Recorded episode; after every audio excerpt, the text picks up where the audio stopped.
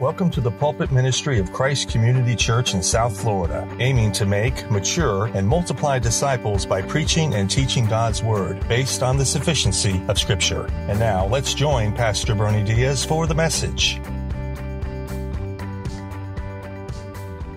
Thanks for being with us this morning.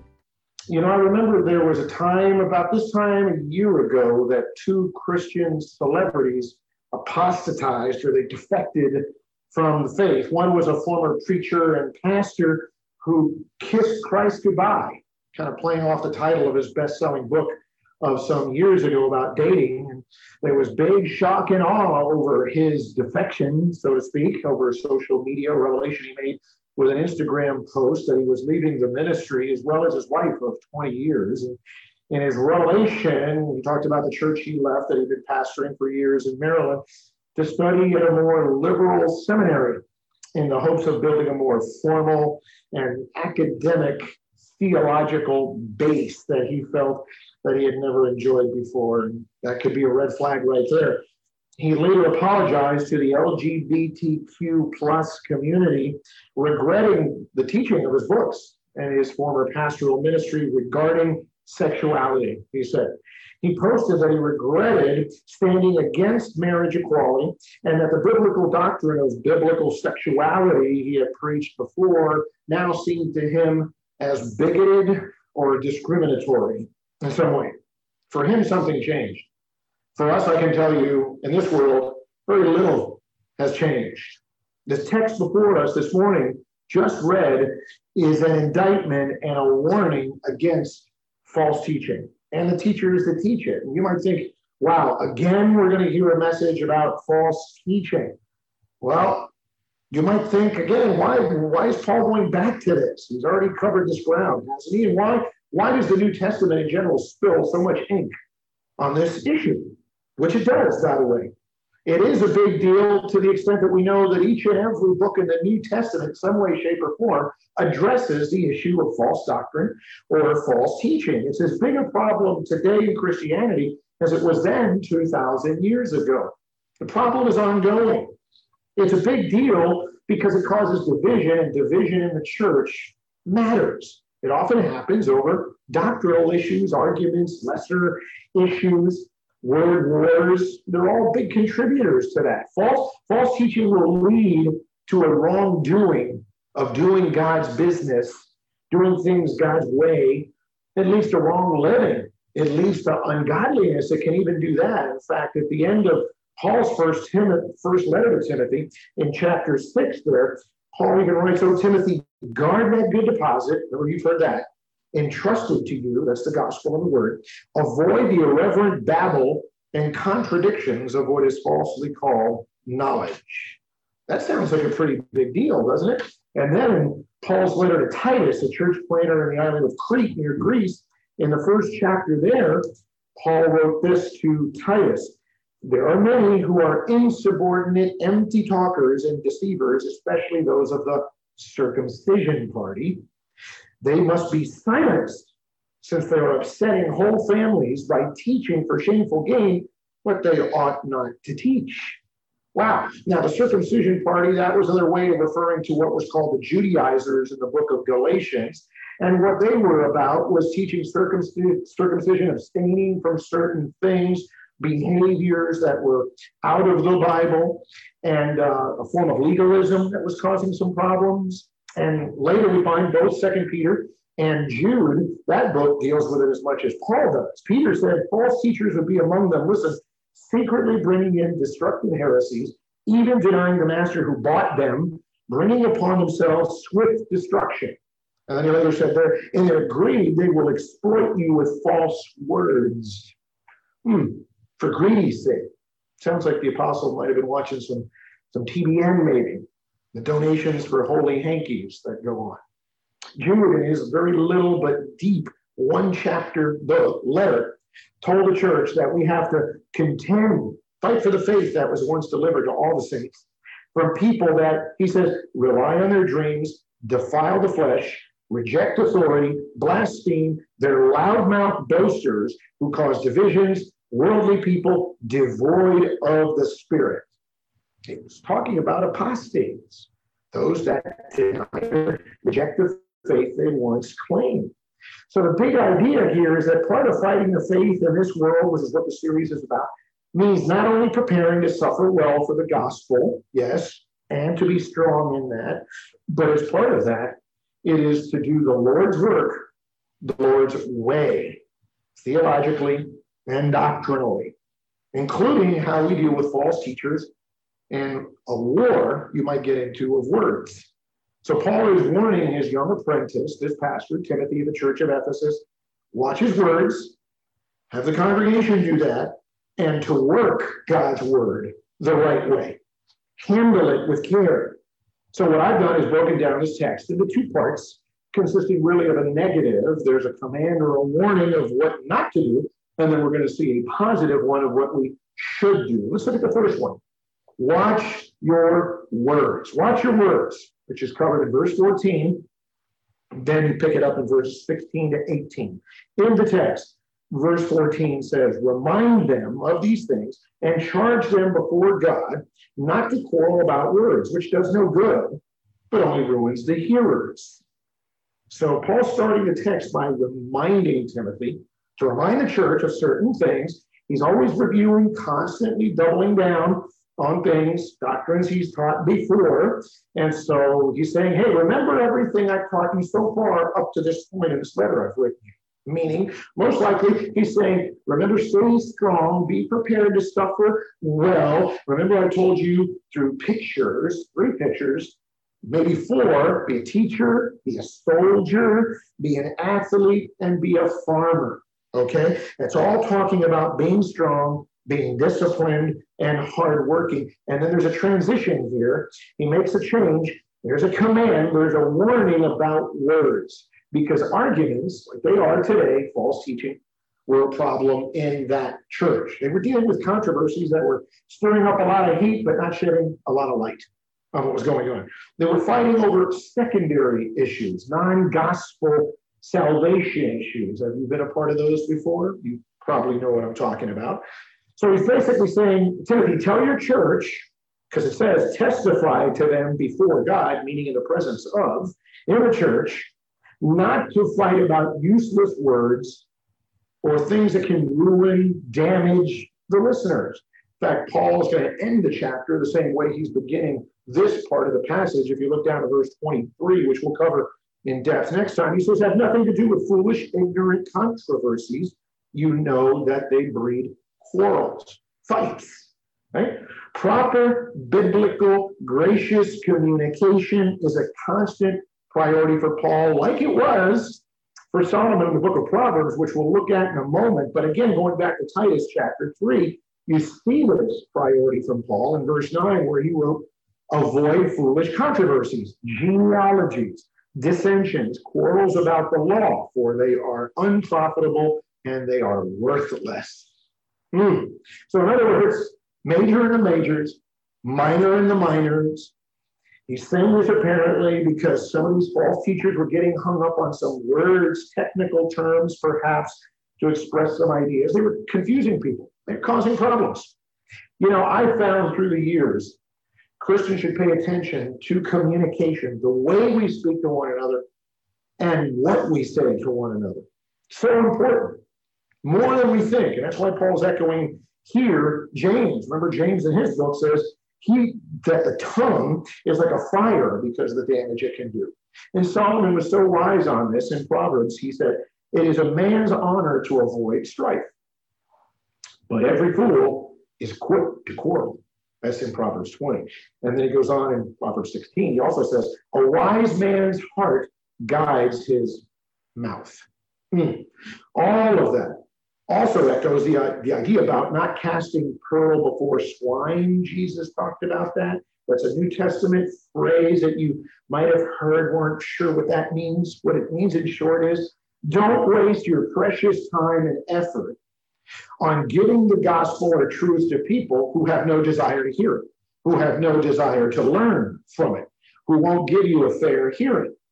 Don't cast your pearl, something valuable, before swine, someone who's just base in their in their heart and their mind and won't and won't listen. So what you have to be willing to do at that point is take a break or not say something at all if you know the person. Why is that? Because again, you don't want to needlessly fight about words that will, as it says here, ruin the hearer. The Greek translation of the word ruin here is the word we get catastrophe from. You know what that means? We just saw a catastrophe played forth last week through Hurricane Laura, particularly in parts of Louisiana. That left destruction and ruin all over the city. Well, Paul's using that word in Greek back then to communicate the idea of the catastrophe, the wreckage that can do that can harm a listener and their faith because of harmless, useless words, even when it comes to evangelism, gospel. You know, we talk about in our church sowing and sleeping, God's sovereign and salvation, but you have to sow the right seed. That's our responsibility. It's God's seed, the gospel, in a, in a, in a winsome or an attractive tone. The solution to recognizing this problem, by the way, correcting it, countering it the right way, is in verse 15. But before we go there, we're going to skip down the passage. I want you to see verse 16 as we're talking about, again, this warning, this argument for the watching of words. He says in 16, but avoid irreverent babble, for it will lead people into more and more ungodliness. Right? Paul is saying false doctrine, false teaching, words, error, you should be able to spot it as being little more, if you're a Christian, you should spot that as little more than chatter, noise, worthlessness, worldliness, even, is a part of this idea. Foolish talk. It's ultimately meaningless, but let me tell you, it is nonetheless dangerous. It really is, because it leads, according to Paul, to ungodliness or rebellion against God. And furthermore, he says it spreads, literally from the Greek, it sticks to people like the disease of gangrene. Graphic picture. That word can be translated as a canker. It's this ulcerous sore that would spread, still does. It just eats away flesh and bone. In fact, interestingly enough, a modern translation of this word updates the word to cancer rather than gangrene. And that's the analogy that this kind of false teaching and talk carries. False doctrine can spread like cancer. Hymenaeus, by the way, was one of those that did that. He was big time trouble. He had been called out by Paul already in his first letter to Timothy as having been turned over to Satan as a blasphemer, too. So he goes back to this warning here, Paul does, for us to avoid foolish talk and teaching and know in your heart why it's worldly and worthless, and then you'll know how to deal with it. So here I'm going to help you really quickly with some primary issues, essential doctrines of the faith still being debated today that shouldn't be among professing Christians in particular, that you want to be clear on in terms of hills to die on, and that you're not going to wrangle and bow down to and needlessly debate.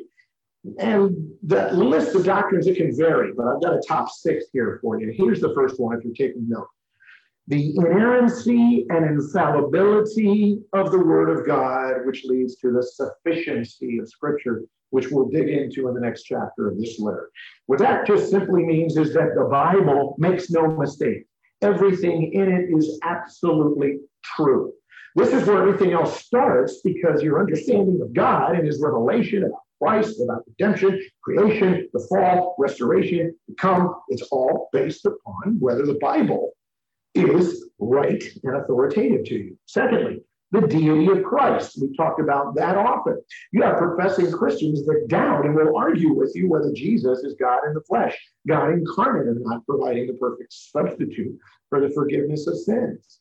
The Bible clearly teaches Old Testament and prophecy and promises, New Testament from the words of Jesus and the apostle, Jesus is God in the flesh. You got to know that. Thirdly, going to a similar doctrine, the nature of the Trinity. God is one in essence as a being, but in three individual persons God the Father, God the Son, God the Holy Spirit. So non negotiable. These are hills to die on, essential doctrines. So, you know, we're, we're not going to quibble about these things. These are the things that we already know to be true, and there's no gray here. These are black and white issues, such as the person and work of the Holy Spirit. Now, that is an issue that causes a lot of controversies today because it has to do with these secondary issues of the signs and wonders, the spiritual gifts. Have they ceased? Do they continue? The prosperity gospel has come out of this movement, a misunderstanding of the Holy Spirit. The prosperity gospel, again, I'll tell you, is no gospel at all. The next one, this is really important, so essential. Justification by faith. Justification, being declared righteous or right before God when it's judgment time. That's talking about conversion, it's talking about salvation, talking about redemption. Are you saved by faith in Christ alone, according to God's word alone, for God's glory alone? All right? All of the five solas. Or do you believe erroneously and teach erroneously that you are saved by faith in Christ plus, plus a number of other things? Maybe it's a confirmation you made, a confession, a communion, mode of baptism, prayers, beads, candles, church attendance, offerings, door knockings. There are very, very kind people, gracious people that believe all of those things or some of those things are necessary in order to be justified before God.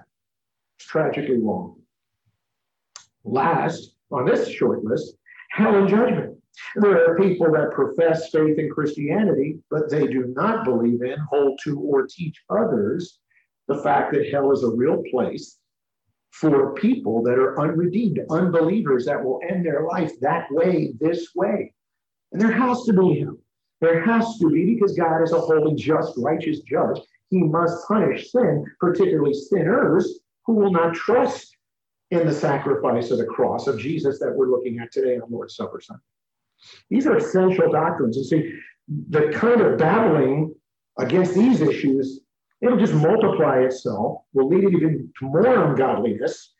When you hear about false teachers who will question or undermine, especially the credibility and the sufficiency of Scripture, and then they go to the next step. you you've heard about these steps today because they don't hold to the authority of Scripture. They'll tell that the Bible allows for modern feminism or for female pastors or, as I just heard this last week, a minister running for a seat in the Georgia State Senate who says the Bible teaches the kind of liberty that allows abortion, or the Bible's teaching on sexuality was only cultural, it wasn't applicable to us today, so God allows freely for the LGBTQ agenda.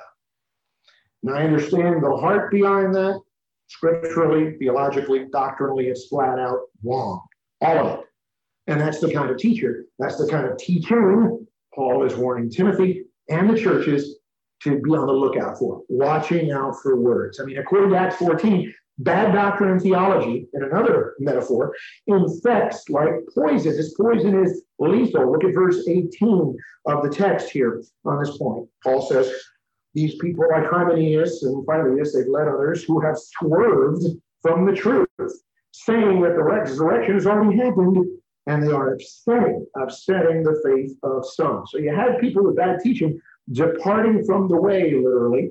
They have gone away from the faith, and their faith has been upset, or as the NIV puts it, destroyed the faith of some. I'll give you an example. The one given here in the text from these two men Paul is calling out. They had false teaching on the resurrection.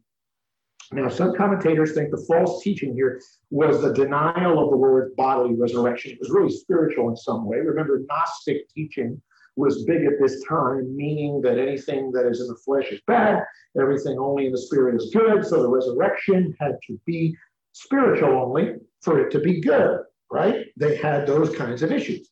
Now, they could be dealing with that here, at least in part, but what I think is being referred to here is the second resurrection of the dead. I think these two men were teaching falsely about that. Paul calls the Lord's resurrection on the first Easter Sunday as the first resurrection, then the resurrection of all Christians is called the second resurrection. I think that's what's being dealt with here, the redeemed. And that resurrection co- coincides with the Lord's return to earth, the second coming, what the Jews would call then the day of the Lord. And by the way, Ephesus wasn't the only church dealing with this particular issue in Asia Minor.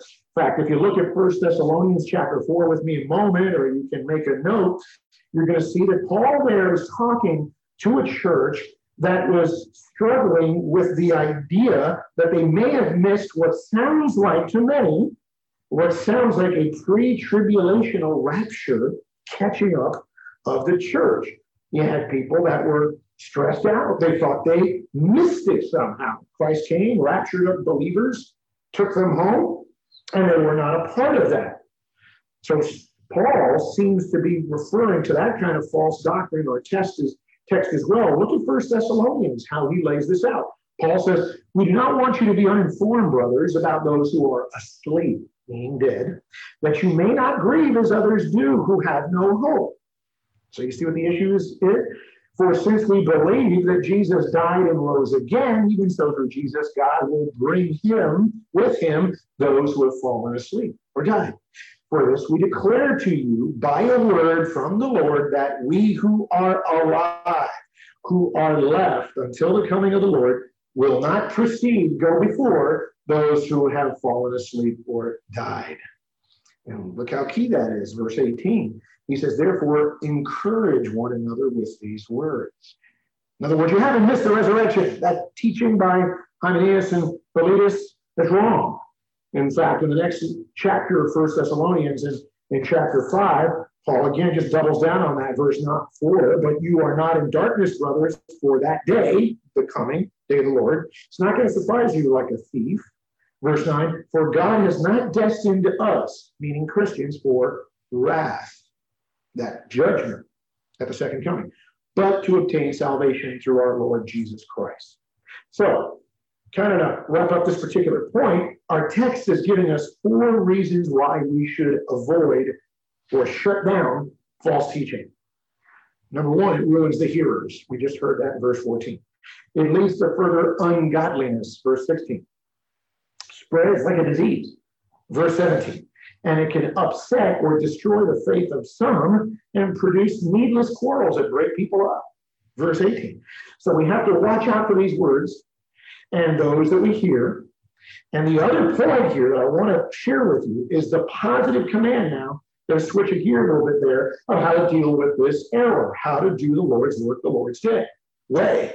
And it is the Lord's day. Let's look at how we work God's word. That's in verses 15 and 19 working God's word. Verse 15 says, See that no one, actually, I mean, Thessalonians there. Let me go back to our text in verse 15. Do your best. This is a familiar verse to so many of you. That's, many of you have memorized it. Do your best to present yourself to God as one approved, a worker who has no need to be ashamed, rightly handling the word of truth. Now, interestingly enough, the King James renders that first phrase as study yourself to be approved. That's actually not the best translation of the original Greek here. Those translators, I think, meant well. They use the word study because the end of this verse talks about accurately or correctly handling the word of truth, which is all of God's word, all of the Bible. But really, this word has more the idea of labor, heavy labor, eager effort. Make an eager effort to do something. That's the tense of the verb you always have to be making this eager effort to present yourself. Do it now, Paul's saying, diligently approved. If you do approved, if you work hard with the word, you're going to be accepted. That's what approved means. Accepted by the Lord. That means you'll have passed the test as a believer if you know how to rightly handle the word.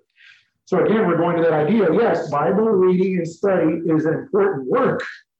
Make no mistake about it, it takes time and effort and work. That's what Paul is calling for here. You have to do that, take that effort in order to grow in grace and then give the gospel to others. You don't want to be that man or woman.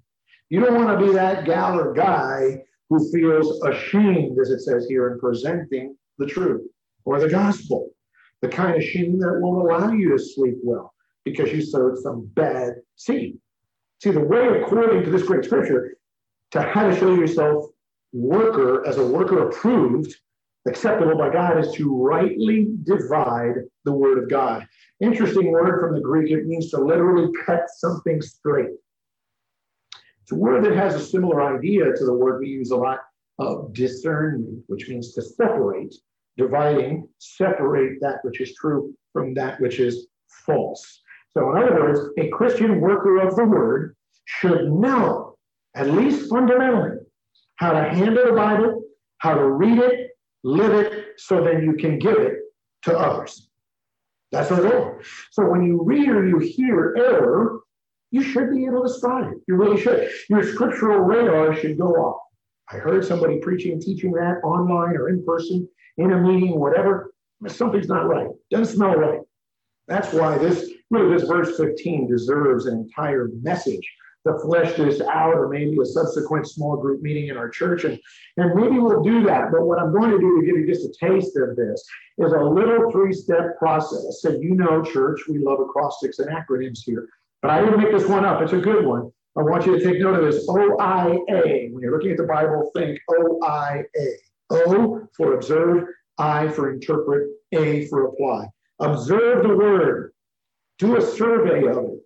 Where does this book, where does this chapter, not just isolating the verse, fit in with the entire book and the entire Bible?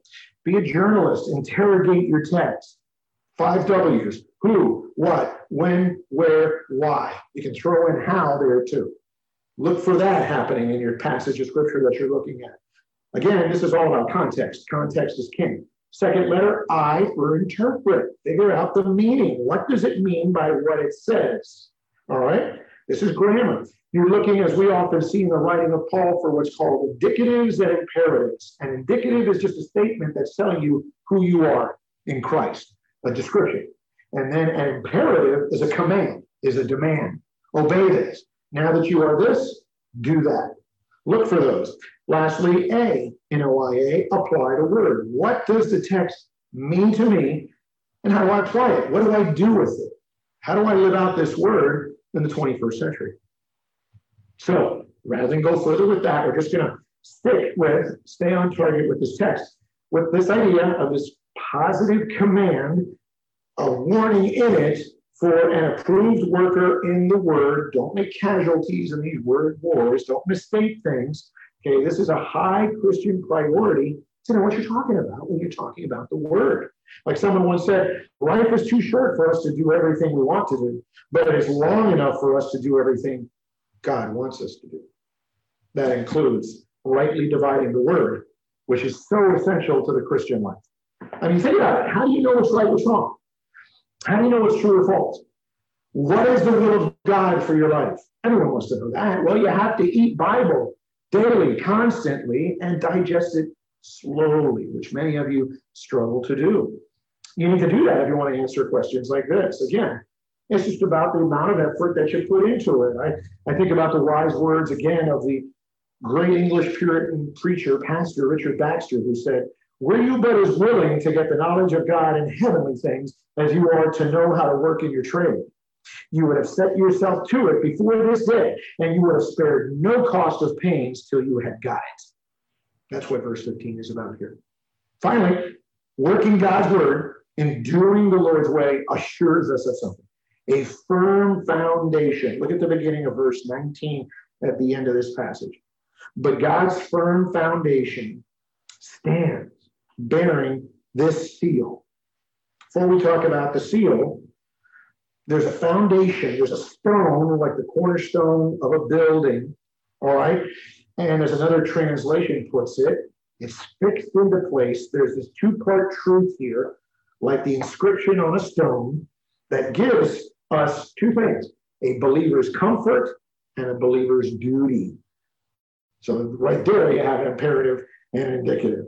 It's just more harmony here between this idea between God's divine sovereignty to do what he does best and then man's or human beings' responsibility, which is what we're to do. But even within this, these two inscriptions here, there's encouragement and then there's this exhortation. So that even in the light of verse 18, where people are making shipwreck of their faith, as Paul puts it elsewhere, the Lord Jesus, it says here, knows who his sheep are. He knows that Greek word ginosko that has again that idea of an intimate, relational, knowing, loving way. It simply means the Lord will keep his own. So Paul's what he's doing is encouraging Timothy, hey, you can stay strong and confident that even though false teachers exist, they're in your midst, in your church, in your community. They may be hurting themselves and others with heresies, with error, God is in control. He's protecting his church, which is the real flock. As Psalm 1 says, the Lord guards the path of the righteous, but the way of the wicked will perish. So, the exhortation for us, again, is a call to remember our responsibility, which is know the truth, live the truth, and give the truth. Or, saying, depart from iniquity, turn from evil. Look at it. He not only says the Lord knows those who are his, okay, there's that encouragement, but then he says, let everyone who names the name of the Lord depart or avoid iniquity, which is another word for sin. All right? So important because this is how you stand firm on your foundation when you're having to work the word, trying to do the Lord's work the Lord's way. Paul, like the Lord in the verse, what he's saying here, this is a foundation so you can really recognize the difference between the sheep and the goat, the wheat and the weeds, right? This is the difference between someone's faith profession, profession versus possession. We talk about that. Remember, we're talking about a fruit bearing faith. The Christian's faith is fruit bearing rather than being a saving faith, vice versa, being a faith that you work for. Like James 2 tells us the right way faith apart from works is dead. So a saving faith will produce sanctifying faith. So as I close, let me just ask you, what have you learned so far this year with the craziness going on in our world? Civil unrest continues racial unrest, COVID, financial issues, hurricanes, all kinds of catastrophes. Don't you want a firm foundation? Don't you want to know you're in Christ? Again, three things you can look for that you have faith, you have the right doctrine, the right theology, you think rightly about God, Jesus, the gospel, redemption. That's faith. Then you have fruit that's born out of your life. Your faith can be seen by you and others. And then fortitude. Fortitude is another word for enduring perseverance, for patience, persistence in the faith, even when things are crashing down upon you. You need that till the very end. So, who's a Christian? A Christian exhibits biblical faith, fruit, and fortitude. That's how you know you're the real deal. That's how you know you'll be able to do the Lord's work in the Lord's way, and you'll never have to worry about denying or rejecting the faith. Watch your words. Again, these two points Watch your words that you speak in here and work hard on the word of God. Work the word of God. There was an excavation in Jerusalem many years ago. An archaeologist, his name was Gabriel Barkay, and he discovered a small copper scroll with writing on it from the Bible. The fragment of scripture was real brittle, tarnished with age, as you would think. And Barkay took it to his lab and he worked with this unbelievable patience and delicate care to unroll it to read it without destroying it. And it was dated around 400 BC, 400 years before Christ. And this scroll was a real important find, let me tell you, because it contained the earliest written Hebrew name for God, Yahweh or Jehovah. And apparently the scribe who copied it had broken with the practice even of writing out the name of God, because always in reverence of the name of God, the Jewish scribes would not pen that name completely. They wouldn't spell it out. So the point of the story is this the Bible is God's holy, inspired, infallible word, and we have to handle its truth with the same care that this archaeologist gave to his discovery and the same reverence that the copyists always gave to the name and the word of God. Amen. Scripture comes to us from God's heart. Therefore, we have to guard this word with integrity by how? Rightly dividing the word of truth. We have to respect every word, never misinterpret it, never misrepresent it. If you need help, get help. Don't twist the scripture's meaning to suit your own purposes or justify your own opinions or any personal preferences you might have, because that would dishonor God's word and his name. So, always, people, always handle the word of God with care. That's how we do the Lord's work the Lord's way. Amen? Let's pray. Lord, we thank you for this holy, precious book, 66 books of truth written by you through the pens and personalities of these different writers over a millennium, almost two, different continents, different times, different places. This is where it starts. This is where it begins, Lord, our understanding of the word, which reveals who you are specifically, specially to your people. Understand it. Lord, I lift up in prayer right now those that may be watching and listening. They've struggled to understand these essential truths, the word of truth found in the Bible, quite possibly because they don't know Jesus as their Lord and Savior. They have not been given that resource, the spiritual resource of the Holy Spirit his presence, indwelling presence in which to understand it. They've never come to the point before because of religious tradition and grew up in a Christian home, what have you. They think, they may believe honestly that they are Christians, but in fact, despite their profession, they exhibit little possession of saving faith. I pray that one, some, this would be a day of salvation for them truly, where they would repent, they would make a commitment in their heart to turn away from their old sin and self and move to Jesus, turn towards you, God, trust in Jesus by faith alone that he is who he said and was and is and what he came to do, which is as God in the flesh, come live a perfect life and then die a death on a cross, a hideous death on a cross, to pay for the sins of all the people that would ever believe in him. And it had to be a hideous death because God hates sin and he will deal with it. He'll pour his wrath out on it one way or another, either on ourselves individually. If we reject Christ the rest of our lives, we'll have to suffer that payment and penalty forever in a real place. Or we believe in Jesus. We trust in Jesus by faith as our substitute, as the one that took our place on the cross, as we're looking at today with taking the Lord's Supper in our church. I pray that that truth will really sink into hearts today. And for our people, Lord God, those in Christ, they have the faith, they've exhibited fruit, always looking to exhibit more, needing more fortitude in their life, endurance when times are tough. Stay strong, guard that good deposit. Watch out for the words that you're hearing. Communicate in a clear, precise way the essential doctrines, teaching of the faith. Make sure your theology is right. If you're not in a good Bible believing, God glorifying, Christ exalting church and you're watching right now, finally, quick. All right. Watch out for words, work the word of God. We pray these things in Jesus' name. Amen. Christ Community Church is a God glorifying, Christ exalting, and Bible centered body of believers who love God and love people by making disciples of Jesus Christ. For more information on us and to learn how to give towards our media ministry, please go to our website at www.christcomchurch.org. That's christcomchurch.com.org and look for the giving tab at the top of the homepage.